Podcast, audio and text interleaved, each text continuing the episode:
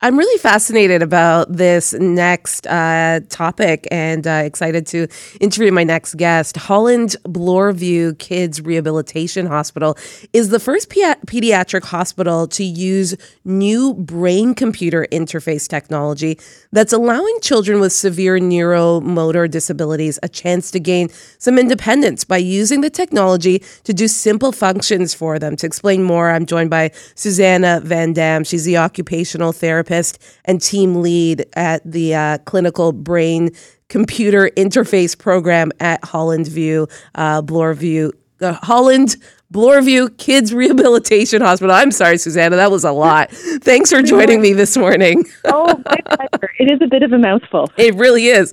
So tell me about this new technology. Um, well, it's it's a system that allows uh, computer software to detect specific thought patterns, um, and then it can use those thought patterns essentially like a switch. Okay, so uh, does a child? Uh, is this a helmet that the child wears? Explain the functionality around it. So it is a it's a headset okay. uh, that has um, 16 sensors that rest on the scalp. Um, so they it, it functions like a, an EEG, an electroencephalograph. Okay. Um, so it it listens to electrical activity in the brain, and then that is wirelessly connected to software that uh, that can then interpret those electrical patterns and then the, the software can send then sends a signal um, to whatever device we've hooked it up to. So we can play music videos on YouTube. Um, we have uh, a sensory cart that has um, a bubble machine and fiber optic lights that can be turned on. We have remote control cars that can be driven. There are some video games that have been BCI enabled. Essentially, anything that can be activated by a switch, we, we can hopefully BCI enable right now it's we're focused on play and and leisure activities. Wow. So this is essentially being used uh, with kids with nonverbal uh, or uh, have to depend on other people to do you know some of these functions correct um, that's right. So the program itself we are open to all kids who have a disability. So anybody is welcome to come and try it out. Our original target audience as you said earlier was the kids with the severe neuromotor disabilities so that's um, kids who aren't able who don't have reliable consistent physical movement that they could turn something on directly using their hands, or they don't, and or they don't have uh, the communication skills to say activate Alexa or Cortana or OK Google, um, but they can use their thoughts to do it instead. So essentially, I'm sorry, I'm just I'm trying to understand this, and I also think it's amazing. Uh, so essentially, you connect it, as you said, to anything that has a switch. So let's say this bubble machine that you uh, you gave an example of, and this child who might not have the verbal skills or the ability to turn on the bubble machine could think the thought of "I want that bubble machine on," and it will go on. Is that is that how I'm understanding this?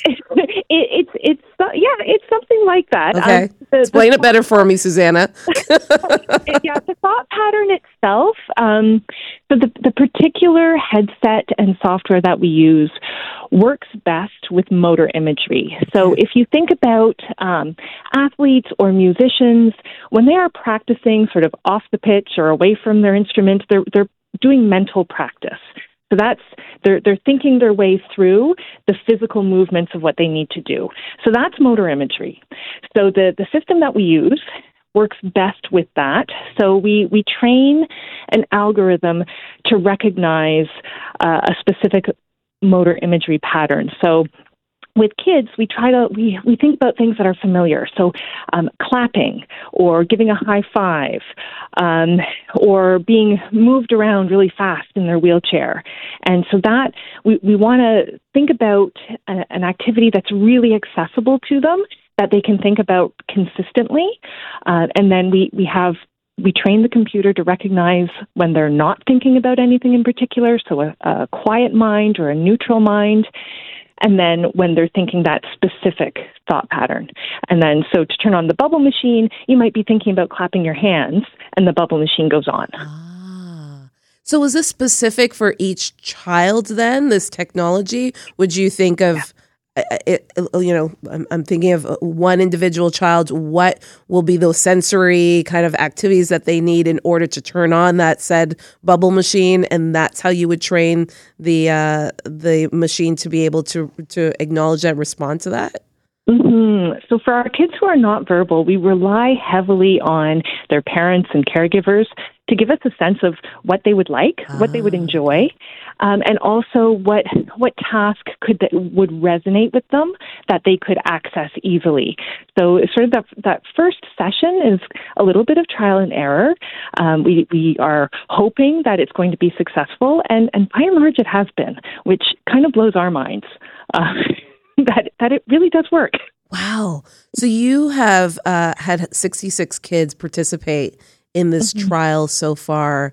I can only imagine the emotion for the kids as well as parents to be able to see uh, you know, just that little bit of independence in their child. Talk to me about just the response in being able to to uh, access things like this and be able to do things like this. Mm-hmm that the first um, the, the first session we have is a pretty emotional session yeah. um, certainly for parents and for clinicians i oftentimes the feel i get from the kids is like yeah of course i could do that. Like that just makes sense. Um, but we, we do get a lot of smiles and giggles from the kids. And there have been a couple of times when the kids themselves have gotten a bit emotional um, a little bit teary-eyed that that they've done something without that intermediary that it's been direct from them. Um, from from families. What we what what I hear a lot from families of our kids who are nonverbal is we know that our child knows what's going on. Mm. We know that they are understanding the world around them. But this gives us proof that they can impact their environment and and that they want to that they they want to be engaged and and it it sort of opens up this two way communication uh, more directly for parents and I think that's a really powerful thing. You know, we've been talking about you know the said bubble machine, uh, mm-hmm. Susannah, mm-hmm. but I have a minute left. I want to. Where can this technology possibly go? Where what can we see uh, kids who uh, you know are dealing with severe neural uh, uh, neuromotor disabilities possibly be able to do in the future right. with this technology? It is very exciting. Um, at the, the Bloorview Research Institute's PRISM Lab is focusing on a communication application. Um, it is it is still under development, but it's really exciting, and we hear from parents that that's really what their number one priority is to figure out a communication application. Um, there's also there are also mobility applications. Um, right now we have we have a wheelchair trainer that kids can park on and we haven't used it yet. It's still it's almost ready um, but it's designed for recreational mobility to give kids the opportunity to move themselves through space. Wow. um, and for a lot of our kids they've never done that. Wow it's oh, yeah so many questions and i'm running out of time susannah. So many questions. Oh my goodness i love it. I love you know sometimes we uh we can downplay or, or we can complain about technology but this is a technology win story right? As we see uh, these kids gain just a little bit of independence. And as you said they knew that they could do it just showing the rest of the mm-hmm. world that they can do it mm-hmm. as well. Thanks so much susannah for your time today. oh, my pleasure. Thank you for your interest. Absolutely